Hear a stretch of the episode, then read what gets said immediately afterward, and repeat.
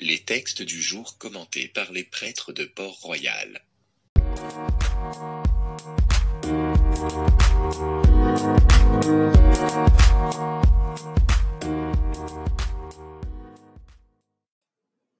Évangile de Jésus-Christ selon Saint Matthieu. En ce temps-là, Jésus disait à ses disciples, Lorsque vous priez, ne rabâchez pas comme les païens. Ils s'imaginent qu'à force de paroles, ils seront exaucés. Ne les imitez donc pas, car votre Père sait de quoi vous avez besoin, avant même que vous l'ayez demandé. Vous donc, priez ainsi. Notre Père, qui es aux cieux, que ton nom soit sanctifié, que ton règne vienne, que ta volonté soit faite sur la terre comme au ciel. Donne-nous aujourd'hui notre pain de ce jour. Remets-nous nos dettes, comme nous-mêmes nous remettons leurs dettes à nos débiteurs. Et ne nous laisse pas entrer en tentation, mais délivre-nous du mal. Car, si vous pardonnez aux hommes leurs fautes, votre Père céleste vous pardonnera aussi. Mais si vous ne pardonnez pas aux hommes, votre Père non plus ne pardonnera pas vos fautes.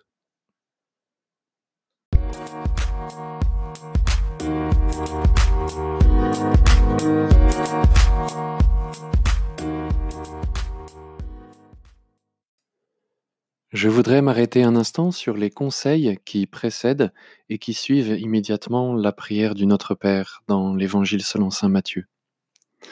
Le premier conseil de Jésus, c'est de ne pas rabâcher le Notre Père.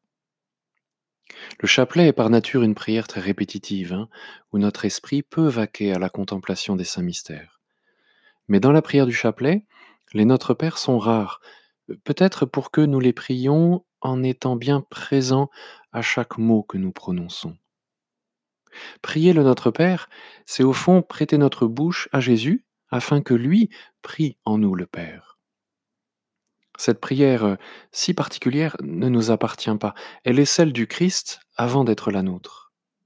Et pour bien la prier, nous devons être conscients que c'est l'Esprit de Jésus qui, en nous, s'adresse au Père.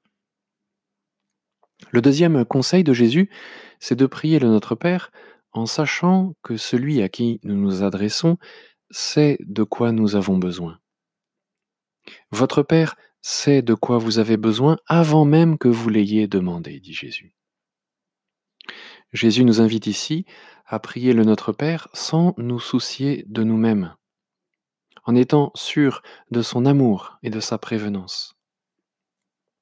Voyez d'ailleurs comment commence la prière. Que ton nom soit sanctifié, que ton règne vienne, que ta volonté soit faite. Ces demandes sont totalement désintéressées. Et celles qui suivent ne demandent que l'essentiel, hein. le pain pour manger chaque jour, le pardon de nos offenses, la force de rester fidèle au Seigneur. Je crois que c'est pour nous une invitation à vivre la prière du Notre Père de la façon la plus désintéressée qui soit, comme un acte gratuit d'adoration, afin que nos cœurs et nos corps soient donnés à la prière comme un sacrifice saint capable de plaire à Dieu. Romains chapitre 12, verset 1. Le troisième et, dernier conseil, lui, il vient après le Notre Père, hein. pardonner aux hommes, dit Jésus.